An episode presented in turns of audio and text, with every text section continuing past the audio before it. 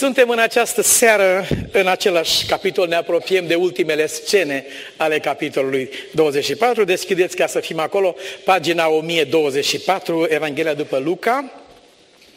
Și să uh, reînodăm firul din seara precedentă, de acolo de unde pe când cei doi predicatori predicau și încercau și luptau să convingă pe ceilalți, cel mai greu de convins că Isus a înviat au fost chiar apostolii lui Isus. Pentru ei a fost cel mai greu să creadă. Ba mai mulți dintre ei căzuseră într-un fel de ateism. Că ateul știți ce zice? El zice, numai că nu-i vedea eu cu ochii mei și numai că nu-i pune eu mâna și atunci cred. Zice el, păi nu, atunci nu mai e nevoie să crezi, omule, fiindcă atunci vezi. Nu crezi cu ochii, vezi atunci. Dacă pui mâna, ai pipăit deja, ai simțit. Nu este a vedea, uh, nu este a crede. Și spune Sfânta Scriptură, pe când ei istoriseau ce li se întâmplase pe drum și cum l-au cunoscut la frângerea pâinii, pe când vorbeau ei astfel, Însuși Iisus a stătut în mijlocul lor și le-a zis, pace vouă. Puteți să-mi spuneți de ce nu a început Iisus cu cuvintele Eu sunt, Yahweh, cele pe care le folosea de obicei și care vorbesc despre suprema autoritate a Dumnezeirii, care este asupra numelui lui Isus despre care am citat în una din seriile precedente, el este chipul slavei lui Dumnezeu, este întipărirea ființei lui, este plinătatea Dumnezeirii asupra lui. Plinătate însemnează de plin, nu însemnează pe locul 2 sau mai apoi. Însemnează plinătatea celui ce plinește totul în toți. Aceasta însemnează. Puteți să-mi spuneți de ce nu a început cu cuvintele Eu sunt? Pentru că, cum? Pentru că un om al cărui suflet este plin de mânie, plin de furie, plin de frică, plin de interese de tot felul, plin de și de și de, nu are loc în sufletul lui pentru Domnul. E plin acolo deja. Și lucrul de care avea nevoie ca o precondiție și de care avem noi nevoie în această seară, este ca Dumnezeu să așeze pacea Lui în sufletul nostru. După ce așează pacea Lui în sufletul nostru, atunci putem să înțelegem. Ați observat ce s-a întâmplat în grădină în dimineața învierii, când Maria este acolo și vorbea cu îngerii. Și îngerii îi spuneau, fii atentă, ai uitat când a spus că v-a înviat. Cum ai putut să uiți? Cum de n-ai crezut când a spus aceste cuvinte? Pe când ea era acolo, apare cineva pe care ea, plângând, îl percepe ca fiind grădinarul adică cel care îngrijea la cimitir și lasă pe îngerii cu care vorbea și se întoarce către el și spune, Domnule, unde este? Dacă l-ai luat și l-ai pus undeva, spune-mi unde este ca să mă duc să-l iau de acolo. Cine era în fața ei? Era Isus. De ce credea că e grădinarul? Fiindcă e supărată. De ce are ea nevoie de pacea lui Dumnezeu în inimă? ca să poată să știe cine e în fața ei. Când Domnul i-a rostit numele, pe loc pacea s-a așezat în sufletul ei. Care a fost cuvântul ei următor? Rabunii, învățătorule, tu ești. L-a cunoscut imediat. Așa le spune lor, pace vouă, liniștiți-vă. Într-o lume atât de tulburată, nu vă uitați la ce se întâmplă. Uitați-vă la cel ce este deasupra tuturor lucrurilor care se întâmplă. Pace vouă. Dar cum să ai pace într-o lume atât de nesigură? Cum să ai pace într-o inimă atât de tulburată de starea de păcat a omenirii acesteia? Sufletul se ridică și este tulburat de întrebări ca acestea. Cine mă va izbăvi de acest trup de moarte? Cum să nu mă tulbur când văd că de atâta timp în viață încerc să fac, vreau să fac binele, rău este lipit de mine, cad mereu, nici nu știu ce să mai fac, dacă să mai încerc o dată sau să nu mai încerc încă o dată. Și Domnul spune, pace ție. Uită treburile acestea. Eu voi avea grijă să se întâmple aceste lucruri. Eu voi face pentru tine ceea ce tu nu poți să faci pentru tine. Aceasta este neprihănirea prin credința în Hristos, nu prin faptele tale. Citeam o definiție superbă, nu știu dacă mai pot găsi undeva una mai frumoasă decât aceasta. Oferirea mântuirii în acest fel ca dar pentru noi este lucrarea lui Dumnezeu de a arunca în țărână mândria omului. Primul pas. De ce nu primește omul această mântuire? Am văzut la Londra o doamnă, vai așa s-a frecat pe scaun și nu mi-a plăcut când a auzit că Dumnezeu îi oferă mântuirea în dar, prin har, fără plată și chiar fără faptele domniei sale. Dânsa era una care făcea lucruri mari și multe. Și spera că pe baza acestor lucruri cumva să mituiască sau să cumpere pe Dumnezeu, să-i dea și ei un bilet mai în față la mântuire. Și când a auzit că este fără bani și fără plată, când a auzit că e prin har și prin credință, s-a supărat. Și cu prima ocazie când a putut vorbi în public, a zis, oh, uh, prin har e ok, a zis dânsa, adică e bine, dar trebuie să mai facem asta, trebuie să mai facem asta, trebuie să mai facem asta. Și am întrebat-o la sfârșit, cu amabilitate, vă rog să-mi spuneți ce credeți că lipsește mântuirii lui Hristos Iisus ca să-i adăugați dumneavoastră tencuielile acestea de ipsos, să finisați dumneavoastră lucrarea lui Iisus. Ce crezi că îi lipsește mântuirii lui Iisus? Nu-i lipsește nimic, a zis însă. Atunci ce vrei să adaugi la așa ceva? Ce vrei să adaugi tu mântuirii care a fost lucrată pe când tu nu erai pe acest pământ? Cu ce ai contribuit tu la așa ceva? Dar știți, aceasta este neprihănirea prin credința în Hristos și nu prin faptele tale sau ale mele, ci prin credința în Hristos este lucrarea lui Dumnezeu de a arunca în țărână mândria omului și de a nu-l lăsa acolo. Apoi de a face pentru el ceea ce el nu poate să facă singur. De aceea a zis Domnul, pace vouă. Nu te frământa nici de sfințenia ta, vai, dar cum rămâne cu sfințenia mea în cazul ăsta? Am cotizat atâția ani, am prezență aproape de 100%, sunt al treilea neam de preot sau de... ce cu asta? Un, o față bisericească mi-a, am greșit și l-am numit frate. I-am zis frate. Era una dintre întrebări din seara aceasta, dar a trebuit să o eliminăm. Cineva ne întreabă uh, cum îl cheamă pe, uh, dacă, pe conducătorul Bisericii Catolice, îl cheamă Papa, cum îl cheamă pe, pe Bisericii uh, Ortodoxe, îl cheamă patriarhie, cum îl cheamă pe Bisericii Adventiste? Și aș fi vrut să-i răspund că îl cheamă frate, pentru că este frate. Este frate, el are funcție de președinte, dar este un frate dintre frați. Mântuitorul a spus, voi toți sunteți frați. Unul singur e deasupra tuturor, numele Lui este Isus, El este Domnul și învățătorul vostru. Și uh, spuneam aceste fețe bisericești, am greșit și am zis frate și mi-a spus, uh, domnule, vezi că eu am studii la Oxford, eu nu sunt frate cu dumneata. Și am zis, eu vă iert, fiindcă aveți studii la Oxford, nu are nimic, zic. Eu tot frate vă consider, nu e nicio problemă, zic.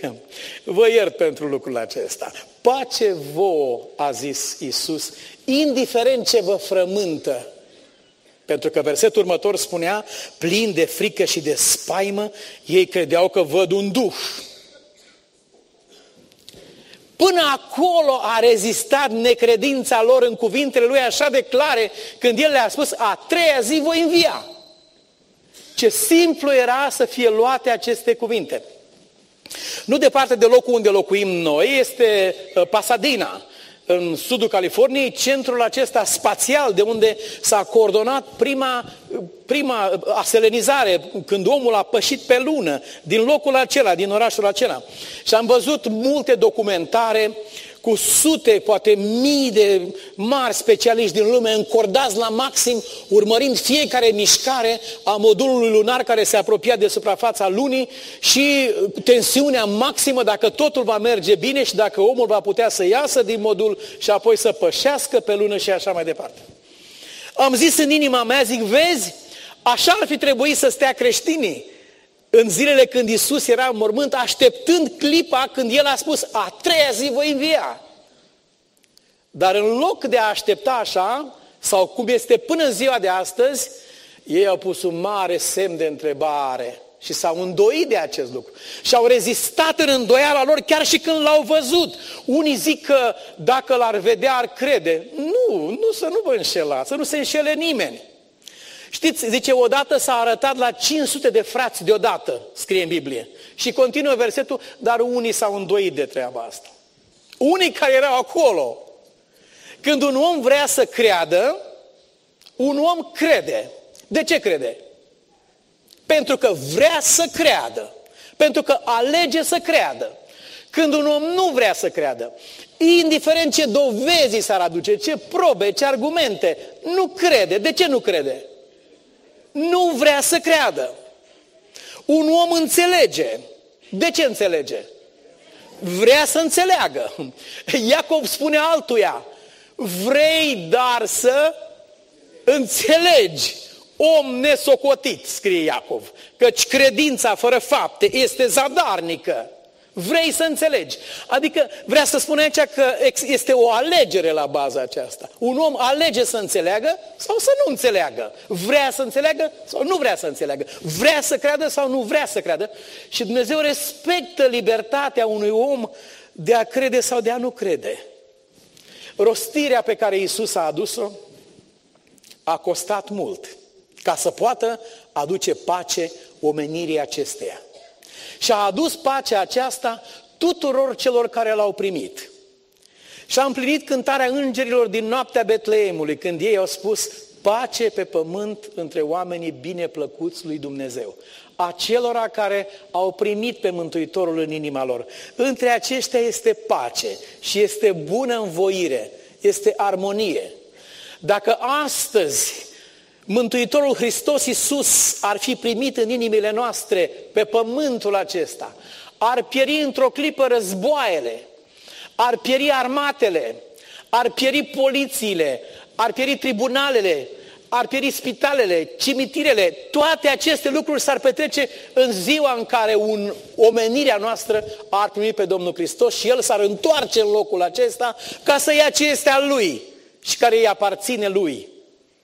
Ce s-ar întâmpla în familiile care astăzi sunt atât de tulburate, de roase, de întunecate, de reci, de distruse, care au devenit un chin pentru oamenii care locuiesc acolo, au devenit prizonierii propriilor lor fortărețe.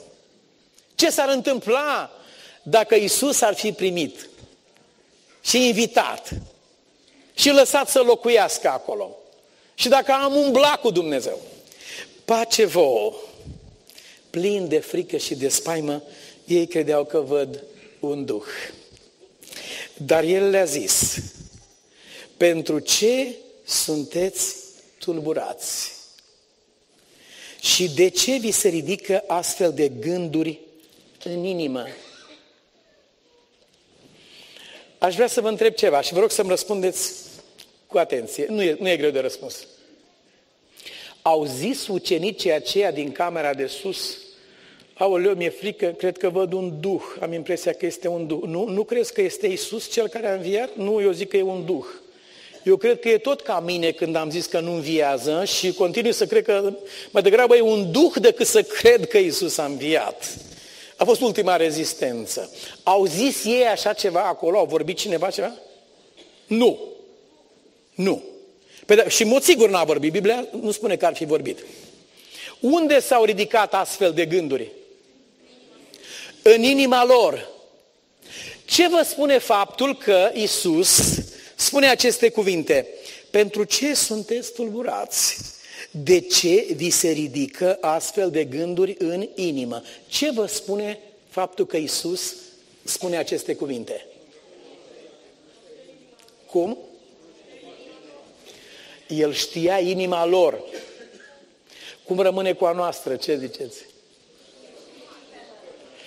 Repetați după mine tare. Isus cunoaște inima noastră. Ziceți, Isus cunoaște inima noastră. Orice gând care se ridică, orice simțământ, pe ce bază va avea loc judecata? Pe ce bază va judeca Dumnezeu pe un om și îl va așeza la dreapta sau la stânga? Pe baza faptelor? Deschideți repede cu mine în Eclesiastul la capitolul 12.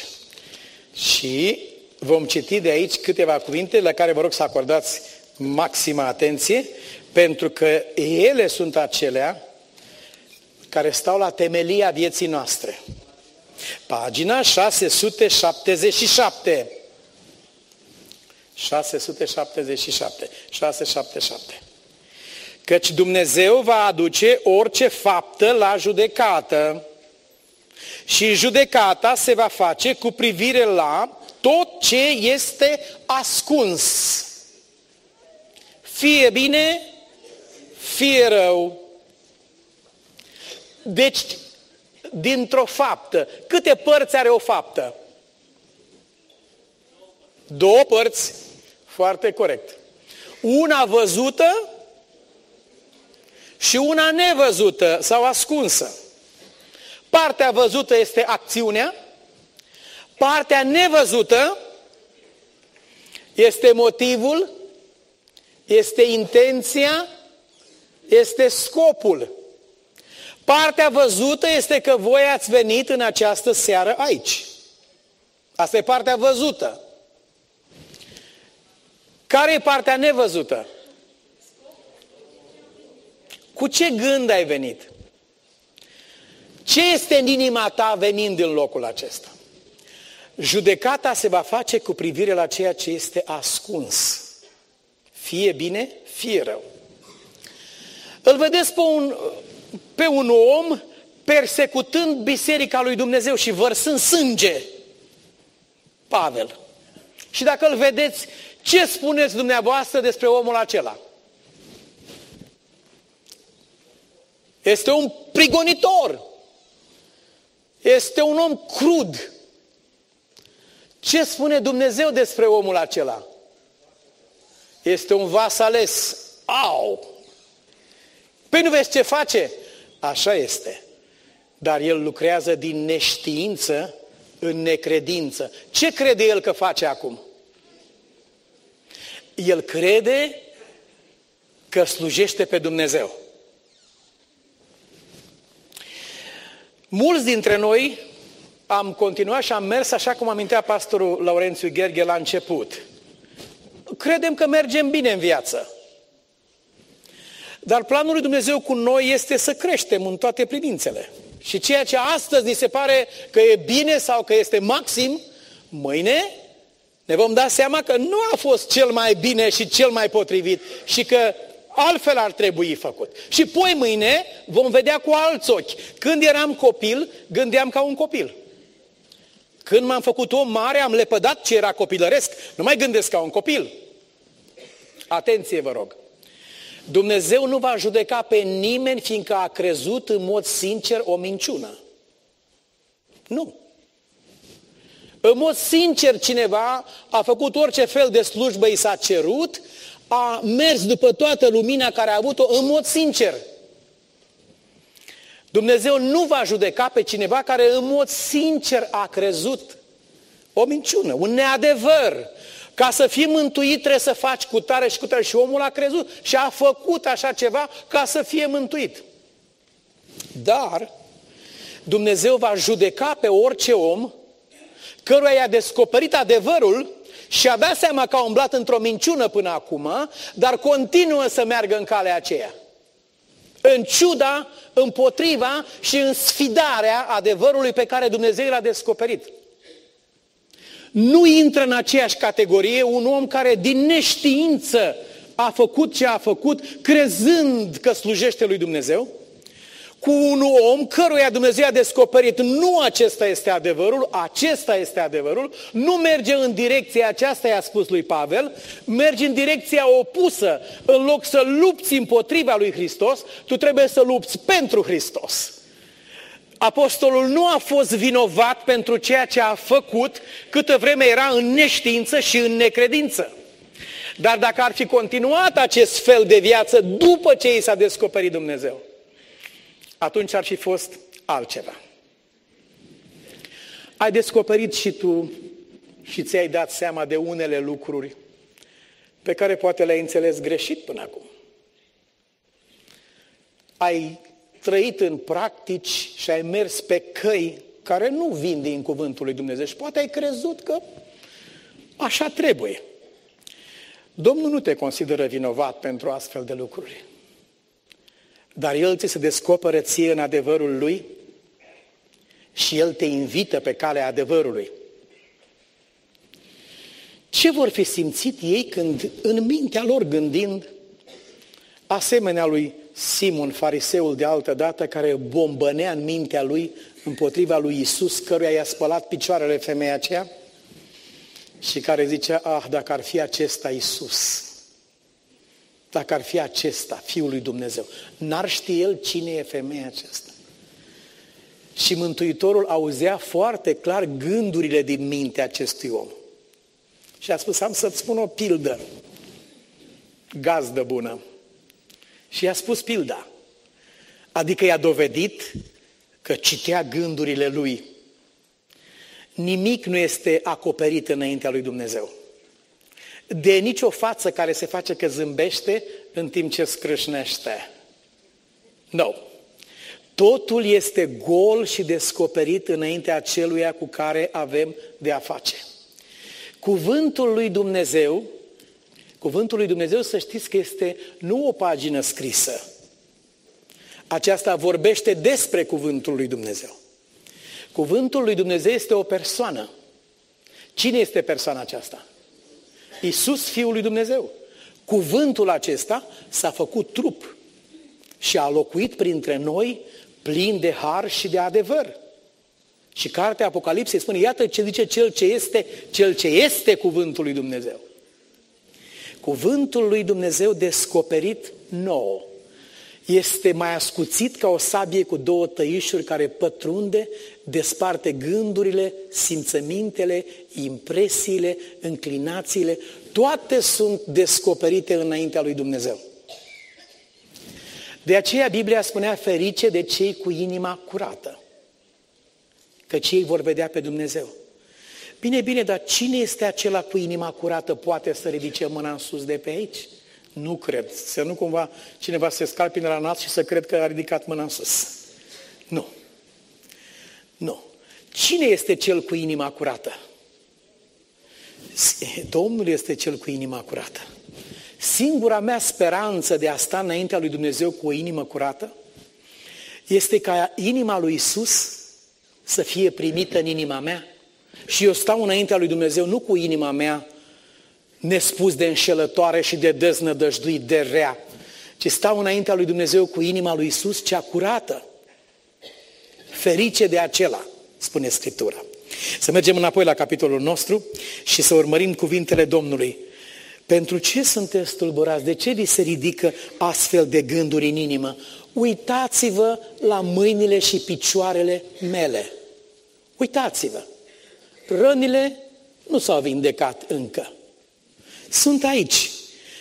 Pipăiți-mă și vedeți un duh, așa cum încercați voi să vă justificați necredința, un duh nu are nici carne și nici oase. Vă amintiți ce spune Ioan când vorbește despre umblarea lui cu Domnul Isus Hristos?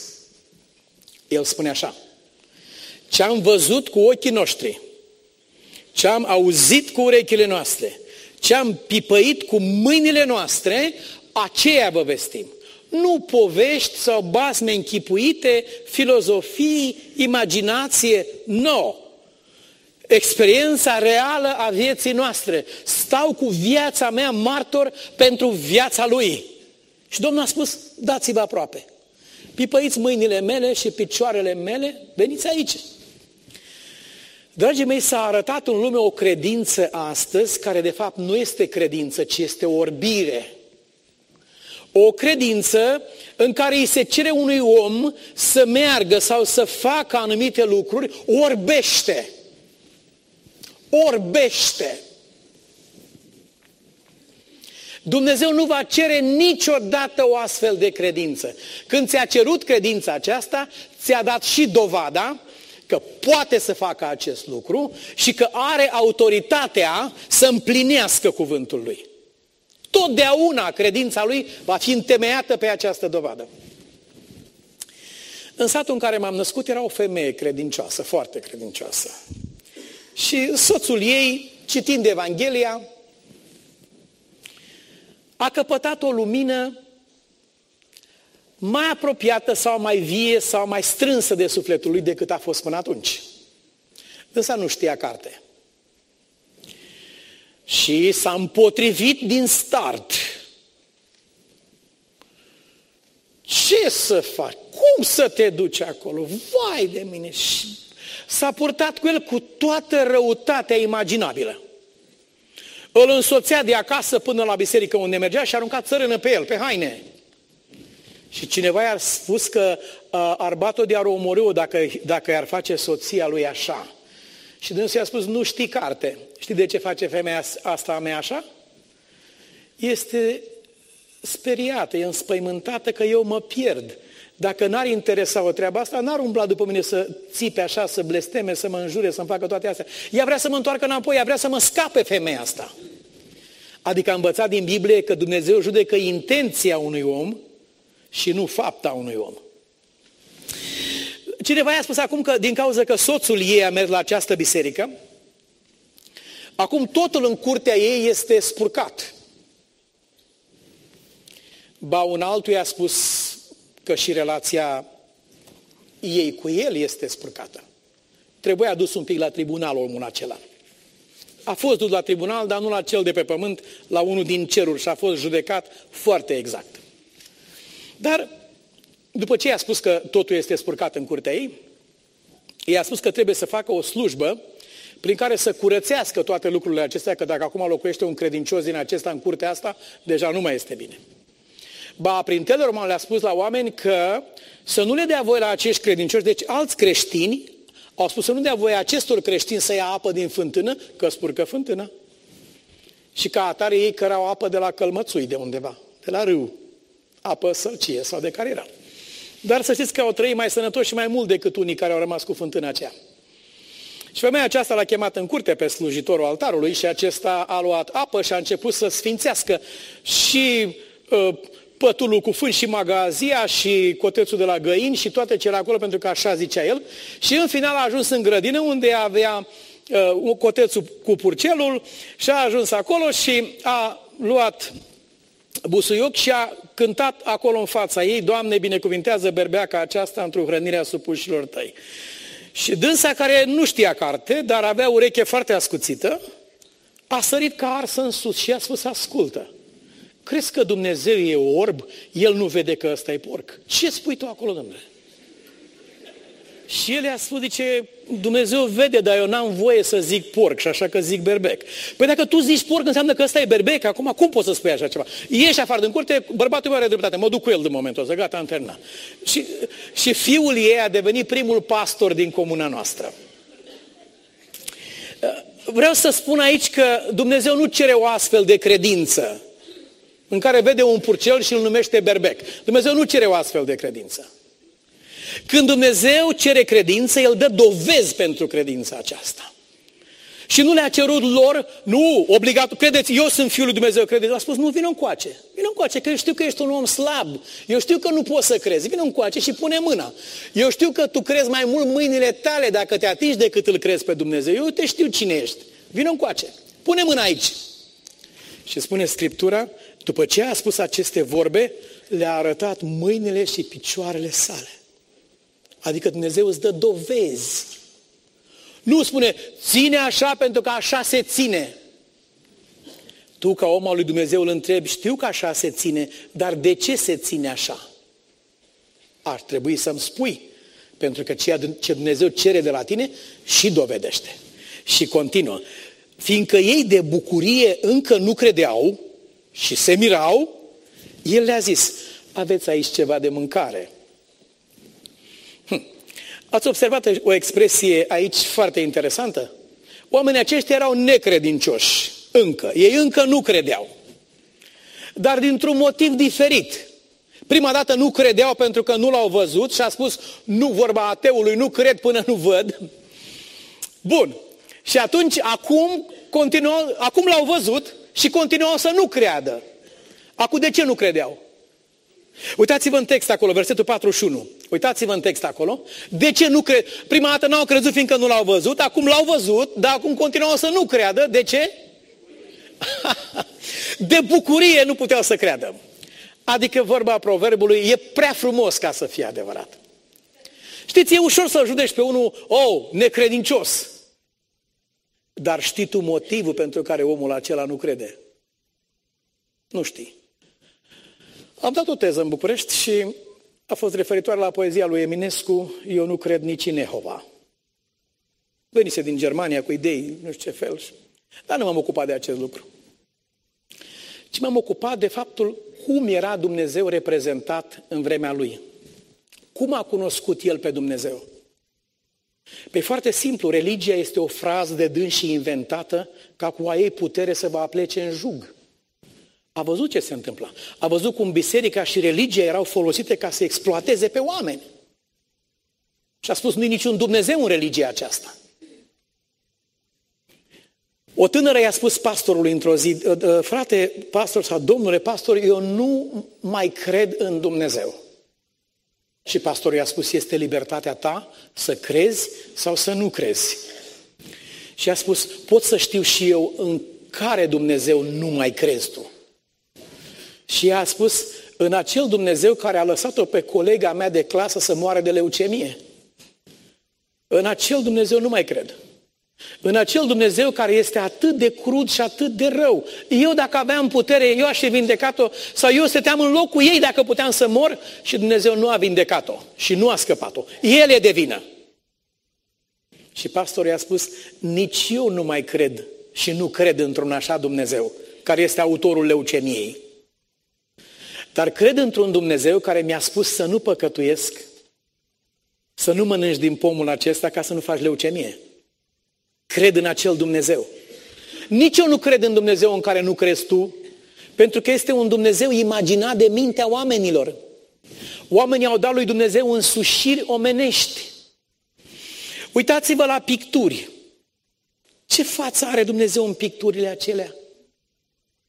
Păi fața de om fața unui om sau altul vecin, am citit că în unul dintre, unul dintre pictori, dintre mari pictori, a pictat în tinereță, uh, pe un, la, a luat pe un cetățean care s-a părut lui care avea o față ca a lui Isus, cum și-a imaginat el și l-a pictat. Și ani mai târziu, când a vrut să picteze, a avut un alt pict, o altă pictură și a pictat pe Lucifer acolo, iar așa a căutat un om ca model, a găsit unul undeva uh, decăzut, prăpădit, și a zis, ăsta e bun pentru așa ceva. L-a adus acolo uh, păcatul și abuzul și beția și desfrâul și crimele, își lăsase urme cumplite pe chipul acestui om și a zis, asta e față de diavol. Și l-a adus acolo în uh, cabina aceea de sticlă și a început să-l urmărească și să-l picteze. Dar într-o pauză omul acela se întoarce și spune, domnule pictor, eu cred că am mai fost aici odată. Tu aici niciodată, în atelier la mine. Da, zice, cred că eram tânăr. Eu cred că am mai fost aici odată. Și când au studiat, era același om care prin decăderea vieții acum se asemăna cu diavolul. Biblia spune, tu ai crezut că eu sunt om ca tine. Ce, în ce fel? Unii oameni nu cred în Dumnezeu. Dar vă rog să vă puneți întrebarea, în ce fel de Dumnezeu nu cred ei? În acela care le-a fost prezentat din lumea aceasta. Unii oameni sunt atât de, de uh, umili în sufletul lor, atât de mici, atât de închiși, încât pur și simplu nu îndrăznesc, ei spun lui Dumnezeu, cum a spus Petru la un moment dat, Doamne, pleacă de la mine, nu, nu merit, nu veni la mine acasă, la noi, nu, nu, e, nu e. Și Domnul a spus, nu, păi tocmai la tine vreau să viu. Tocmai într-o casă ca a ta vreau să viu. Din cauza imaginii pe care o au ei despre Dumnezeu, din cauza aceasta au stat departe de Dumnezeu. Unora Dumnezeu le-a fost prezentat ca un tiran înfiorător care urmărește oameni, care distruge, care chinuie, care ucide, care face nedreptăți teribile, care spune una și face alta. Și au întors spatele lui Dumnezeu. Dar lucrul care a produs cel mai mare val de necredință și de ateism în lume lucru care poate a stat la baza nașterii comunismului sau secularismului de astăzi sau ateismului militant din lume care a făcut victime. Uitați-vă în istoria Rusiei, milioane, multimilioane de oameni omorâți fără niciun fel de discernământ de acest teribil regim sub conducerea lui Stalin și a celorlalți conducători, omorâți din cauza stărilor de ateism înaintea lui Dumnezeu. De unde a venit așa ceva? Din felul cum Dumnezeu a fost prezentat acestor oameni.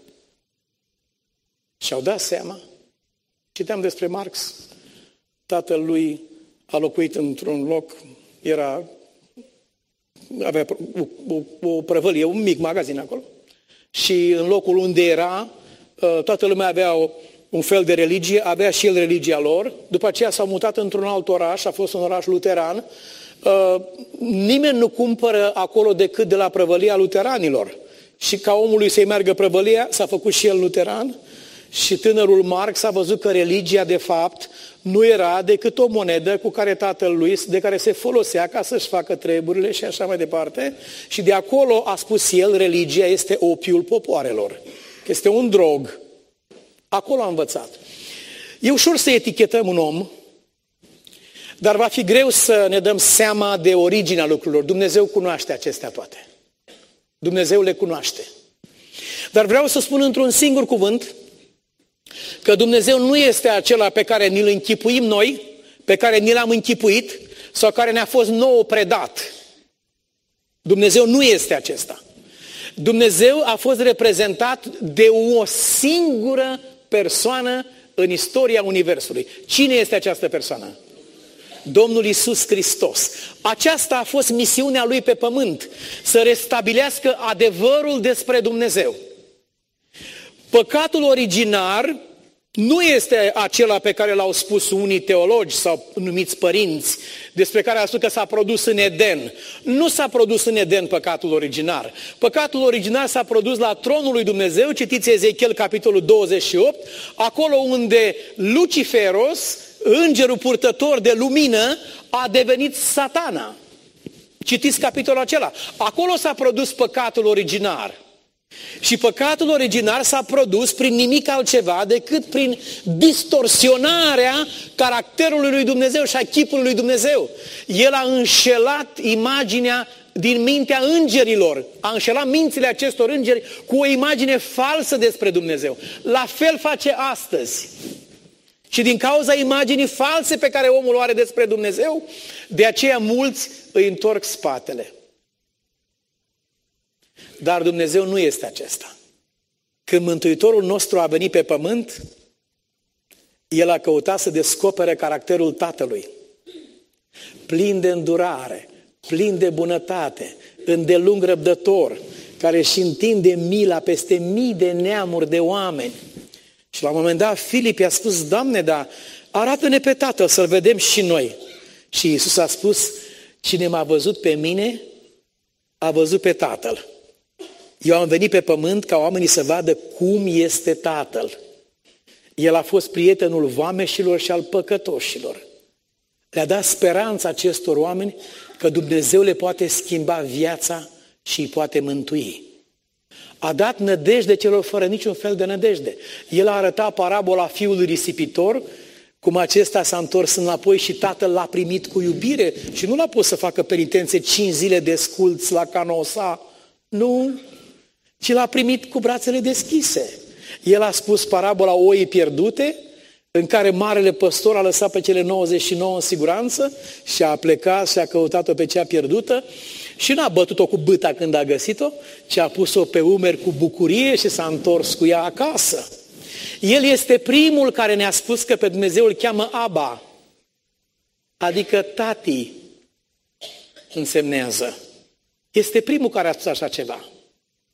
Imaginea pe care o aveau oamenii sau pe care o au astăzi este a unui Dumnezeu înfiorător care, între altele, a instaurat iadul, teoria chinului veșnic, cum oamenii vor fi torturați veșnic în flăcări de foc de un Dumnezeu a cărui cruzime nu se poate stinge.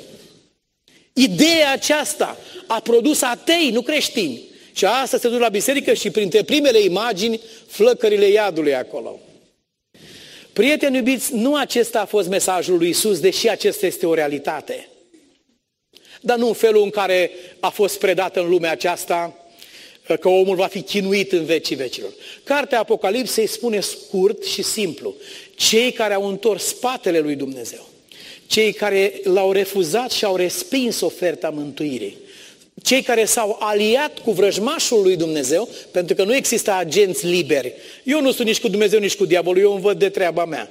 Nu, Mântuitorul a spus, cine nu este cu mine, este cu el. E un adevăr radical acesta și exclusiv. Nu pot să, să joace cineva, cine nu este cu mine este împotriva mea. Nu că doar nu este cu mine, devine vrăjmaș al lui Dumnezeu aliat cu satana. Și în final scrie cartea Apocalipsei, aceștia toți vor înconjura cetatea lui Dumnezeu, conduși de diavolul însuși, încercând să dea atacul, să ia prin forță ceea ce n-au vrut să primească prin har. Și atunci Biblia spune, din cer a căzut un foc care i-a mistuit. S-a încheiat. Teoria aceasta a iadului veșnic a fost o sperietoare și un mijloc prin care oamenii au fost ținuți sub teroare și terorizați cu toate că nu are temelie în cuvântul lui Dumnezeu. Efectele focului acestuia nimicitor, care duce, care nimicește, efectele sunt veșnice. Niciodată nu se va întoarce înapoi lucrul acesta. Dar ideea aceasta de tipul lui Dante, a infernului acestuia în care oamenii sunt torturați, chinuiți la nesfârșit în acest fel, aceasta nu ține de Dumnezeu. De aceea, Cuvântul lui Dumnezeu ne-a spus, oamenii aceștia care erau acolo, de bucurie când au văzut cât de bun este Dumnezeu. Când au văzut cât de adevărat este cuvântul lui. Aproape cu greu mai puteau să creadă. Și atunci el le-a zis, aveți ceva de mâncare aici? Că un om nu poate, nu se convinge dintr-o dată când ascultă, trebuie a doua oară să intervină Dumnezeu. Pe un orb l-a vindecat, știți, și l-a întrebat, vezi ceva? Și ce a zis omul ăla? Zice, văd oamenii ca niște copaci așa. Hai să mai încercăm o dată. Și a încercat a doua ori, a dat ce zice acum? Acum chiar se vede bine. Văd clar. Așa lucrează cu Dumnezeu. Le arăta mâinile și picioarele. Se vede ceva? Mm, parcă ceva, dar încă. Veniți încoace. Dați-mi ceva de mâncare. A doua dovadă pe care le dă Dumnezeu. Și spune Biblia că i-au dat o bucată de pește fript și o fagure de miere. El le-a luat și a mâncat înaintea lor. Ce i-au dat ei lui Isus să mănânce? Ce i-au dat? O bucată de pește fript și un fagure de miere. Dar de ce i-au dat aceste două lucruri? Pe astea le aveau. Ce a primit Isus de la ei? Ce aveau? Ai răspuns foarte bine.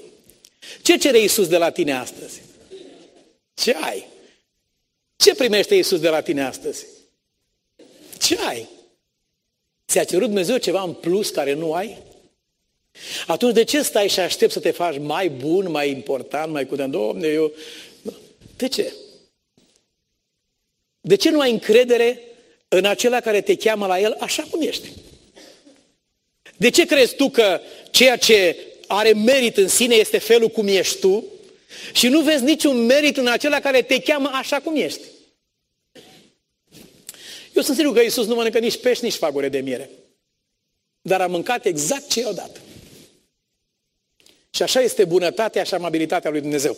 Haideți repede în Genesa, capitolul 18, să-L vedem din nou pe Iisus la masă într-o altă ocazie, că poate o singură ocazie nu este de ajuns pentru unii dintre noi. Credem că a fost pur și simplu o tragedie aceasta. Și atunci să îl căutăm într-o altă împrejurare și să vedem ce scrie aici Scriptura în capitolul 18. Imediat o să vă spun pagina. Este 17, pagina 17. Domnul i s-a arătat la stejarii lui Mamre pe când Avram ședea la ușa cortului în timpul zădufului zilei. Cine i s-a arătat? Domnul. Urmăriți-l ce face acum. Urmăriți bunătatea, amabilitatea și iubirea lui Dumnezeu față de un om. Avram a ridicat ochii, s-a uitat și iată că trei bărbați stăteau în picioare lângă el. Când i-a văzut, a alergat înaintea lor de la ușa cortului și s-a plecat până la pământ. Apoi a zis, Doamne, dacă am căpătat trecere în ochii tăi, nu trece rogute pe lângă robul tău.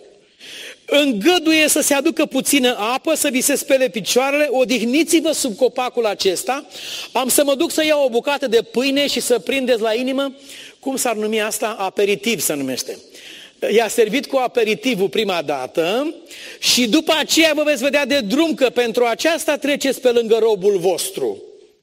Fă cum ai zis, i-au răspuns ei. Avram s-a dus repede în cort la Sara și a zis, ia repede trei măsuri de făină albă. Stai mă frate, dar asta nu are din astea. Ce mâncăm pâine albă? Mâncăm numai... Dar Ia repede trei măsuri de făină albă, frământă și făturte. Repede!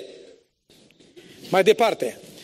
Dar știți, el nu se pe spate și citea ziarul când îi spunea nevestei, tu fă treabă că eu citesc ziarul. Nu zice, a alergat și el în partea elaltă. Ea a alergat într-o parte și el a alergat în partea cealaltă. Știți, atunci aprinde o poruncă foarte bine când o susții cu exemplu vieții tale, numai când hm, el nu era fariseu ca să pună povere asupra altuia pe care el nici cu un deget nu le atinge. Cum s-a speriat beată bunica mea când a chemat-o preotul la gard în timpul postului Paștelui și i-a oferit o fripturică. Și bunica a zis, vai de capul meu, părinte, dar e postul Paștelui, lasă Mario să fie păcatul meu, ia și mănâncă acolo. Și bunica a luat și friptura, dar a luat și credința după treaba asta, că și-a dat seama despre ce era vorba. Abraham a alergat la vite și a luat un vițel tânăr și bun. Pe domne, la vițel are colesterol, măi frate, e cel mai tare în colesterol. Și i-a dat unei slugi să-l gătească în grabă. Neajungând atâta colesterol cât a luat prima dată, mai adaugă, a luat unt, asta ce are? Și lapte. Și le-a pus împreună cu vițelul pe care îl gătise și le-a pus înaintea lor. El însuși a stătut lângă ei sub copac și le-a slujit până ce au... Ce au făcut? Au mâncat. Eu vă asigur că Isus nu merge la restaurant să dea comandă nici pentru pește frit, nici pentru fagure de miere, nici pentru vițel cu, cu unt și cu lapte și aperitivul cu niște pâine din asta cum ne dă ăștia înainte acolo câte puțin. Vă asigur că nu. Dar ce învăț de aici și ce citesc este că atâta te iubește Dumnezeu încât El servește de la tine ce? Ce ai și ce îi dai. De ce credeți dumneavoastră că i-a dat Abraham lui Isus o așa masă ca aceasta? Auzi, vițel cu unt, cu lapte și cu pâine albă. De ce credeți că... Ce, Iisus nu știe chimie sau medicină? El nu știe ce conține una, ce conține alta sau...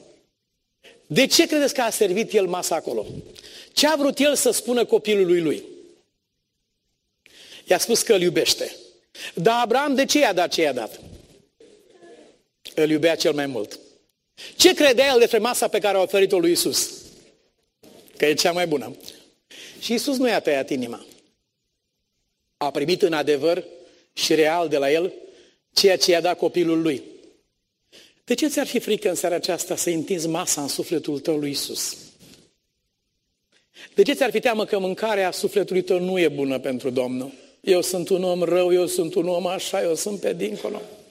Eu sunt prea gras, eu sunt prea slab, eu sunt prea frumos, eu sunt prea deștept, eu sunt prea prost, eu sunt prea uh, al nimănui, eu sunt prea al tuturor, eu sunt cineva, eu sunt nimeni. De ce te-ai gândit la așa ceva?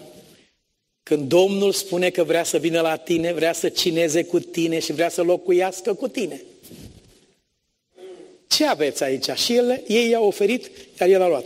Scrie Scriptura că după ce a mâncat înaintea lor, le-a zis.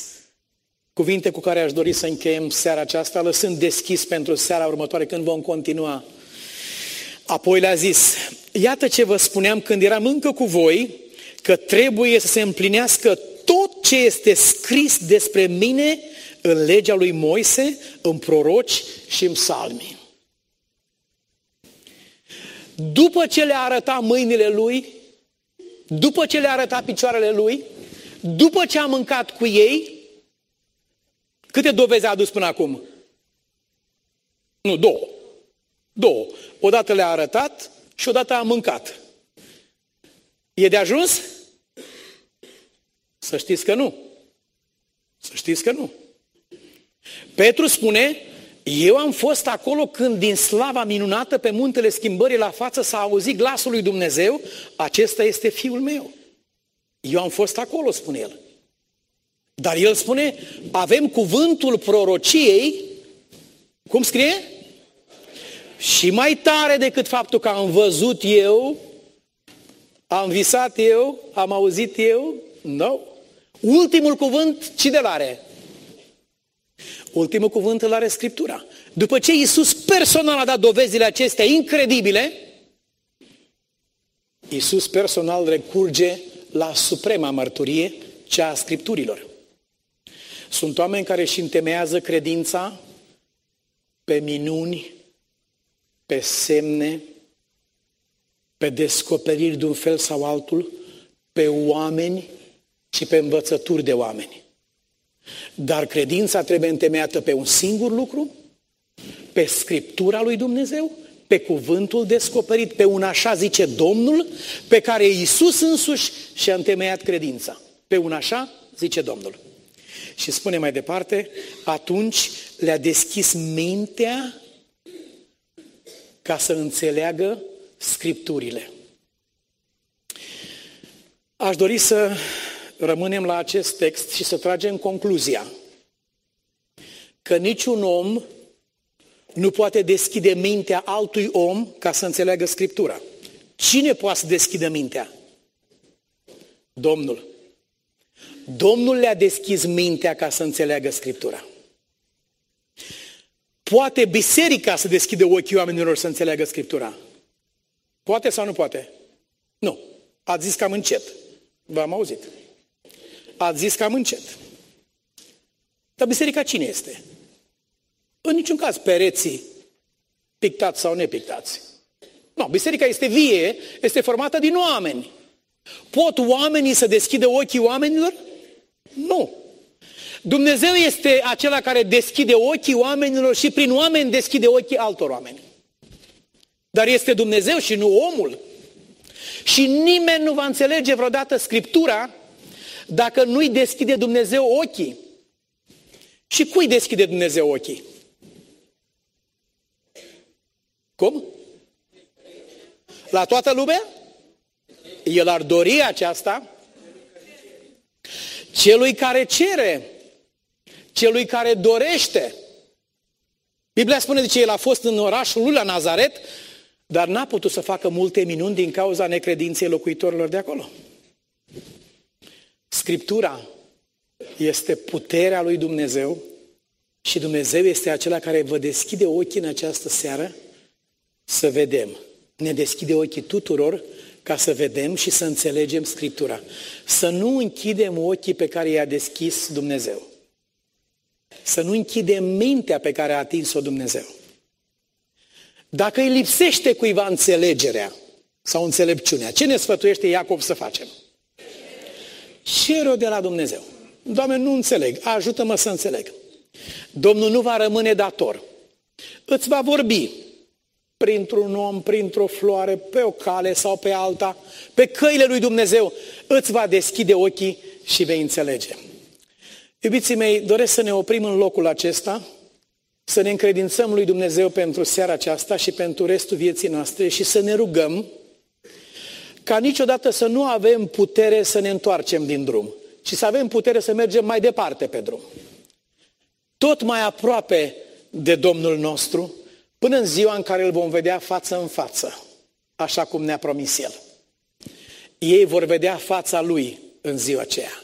Fața acelui căruia s-au rugat, pentru care au cântat și pe care l-au binecuvântat, l-au iubit fără să-l fi văzut, acum îi vor vedea fața. Aceasta ne așteaptă pe noi toți. Lăudați să fie numele Domnului. Vă rog să plecăm capul pentru rugăciune. Tată, prin Domnul Isus, îți mulțumim că ne-ai chemat la o credință întemeiată pe stânca veacurilor, Hristos Isus. Îți mulțumim, Doamne, că în bunătatea și în iubirea Ta, Tu ești gata să întărești cuvântul Tău cu dovezi puternice care să ne susțină și să ne atragă la Dumnezeu. Te rugăm din toată inima noastră să faci întotdeauna din Scriptură temelia credinței noastre. Să ne păzești, Doamne, de orice abatere de la cuvântul Tău sau de primirea vreunor lucruri care să fie contrare cuvântului Tău. Îți mulțumim din suflet că în bunătatea și în îndurarea Ta, Doamne Dumnezeul nostru, Tu ne primești așa cum suntem pe fiecare dintre noi. Și cu câtă bucurie primești Tu inima noastră pe care ne-ai cerut-o când ne-ai spus, fiule, dă inima ta. Și dacă ne-am împotrivit și ți-am spus, Doamne, e murdară, e urâtă, e, e rea, Tu ai spus, dă inima ta așa cum este. Și Tu ai făcut din ea un templu pentru Duhul Tău cel bun și sfânt.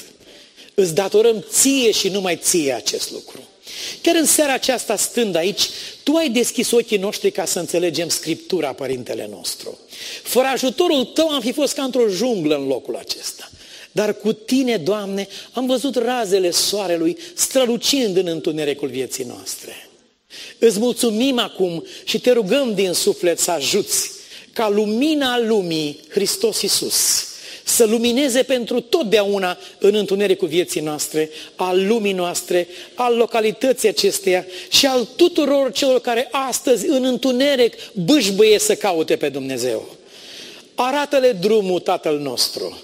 Și dacă binevoiești să te slujești de noi ca să arăți drumul, suntem gata să te slujim, Părinte, unde ne vei chema Tu, în numele Tău și prin puterea Ta. Te rog, fă ca să ducem cu noi binecuvântarea Ta din locul acesta la casele noastre. Și binecuvântat să fie numele Tău, Tată, al Domnului Isus și al Duhului Sfânt. Amin.